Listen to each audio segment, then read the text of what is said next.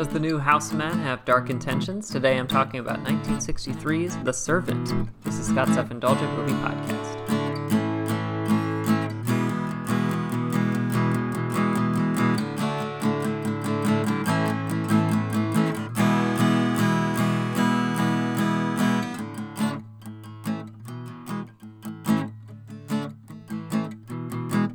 Hello, movie friends. Welcome to Scott's Self Indulgent Movie Podcast. I am Scott, and today I'm talking about uh, a movie that I've been meaning to find and watch for a long time and just got difficult, but I found it on the Criterion Collection, and it's called The Servant.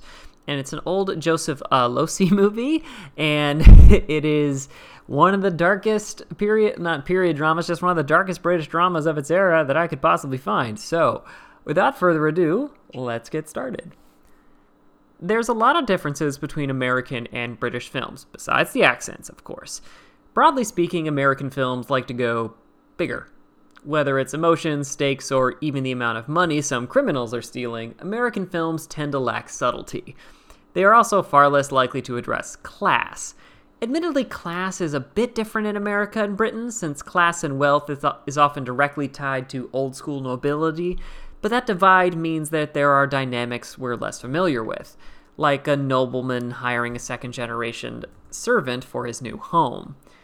The film centers around Tony, a wealthy Londoner who's moved into a new house. Hoping to keep his new abode in peak conditions, he hires experienced servant Hugo. What begins as a friendly relationship takes a turn, however, when Tony's girlfriend, Susan, enters the picture and treats Hugo with hostility. What follows is a tense power play as Tony, Susan, Hugo, and Hugo's own lover, Vera, vie for control of the household. The Servant is one of those movies that's really hard to recommend, not just because it's an old British movie about class intersection, but also because it's an awfully bleak film as well. Honestly, you could compare this film to something like Parasite, but darker, thanks in part to some plot turns as the film progresses. That said, there are some interesting elements of this film if you're inclined to dive into said darkness. First, we have a con- conflicted look at class. I'm of two minds about this movie's take on class.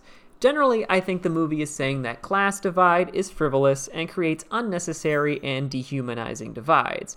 Hugo and Tony get along quite well, but as soon as Susan shows up, she looks down at how familiar Hugo is with Tony and how present he is as if he's not a person, and Tony says as much. Hugo is a person who deserves respect, but that doesn't stop Tony from putting up barriers or reminding Hugo of his place, which is really rich considering how reliant Tony is on Hugo to run his household. Where the film loses me a bit is with Hugo himself. The film plays coy with Hugo's character for a bit before he shows his true colors.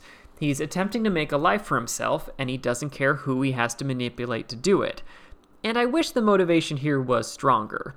I like the idea that Hugo can easily control Tony's life because he already ran it, but it does read as a be wary of the social climber in your house vibe. We also have some nice visual metaphors. The servant has a recurring visual metaphor with mirrors or mirrored objects, but it's rarely people examining themselves. It's almost always a refracted view of somebody else from a distance. For instance, Hugo seeing a vision of Tony as he cleans up a mirror or a piece of silver. And I think this is a great match with the film's take on class. For someone who is around high class living all the time, Hugo doesn't actually have it. He has a distorted vision of, of it. It's anything but subtle, but I really liked it. And finally, it's dark as hell. While it begins as a play of manners, this movie takes a deep dive into Darksville in the second and third acts like hedonistic with prostitutes to make a point kind of dark. Well, it certainly seems bold to apply an upstanding man like Tony to this, that he could be tempted or controlled. A film with no likable characters all trying to one up, manipulate, or maintain their status gave me shades of Who's Afraid of Virginia Woolf. It's not that dark, but it's dang close, and certainly feels like a stepping stone to the grounded British kitchen sink dramas that would come later. The verdict is it's cold and intriguing. Though its take on class may not play as well in the States, The Servant tackles class divide with surprising levels of darkness. 7 out of 10. This has been Scott's Self Indulgent Movie Podcast. Thank you so much for listening. Don't forget to like, share, and subscribe wherever you get your podcasts. And don't forget to join our Facebook group, Scott's Self Indulgent Movie World, for the latest reviews, discussions, and more. Stay safe, everybody. I'll catch you next time.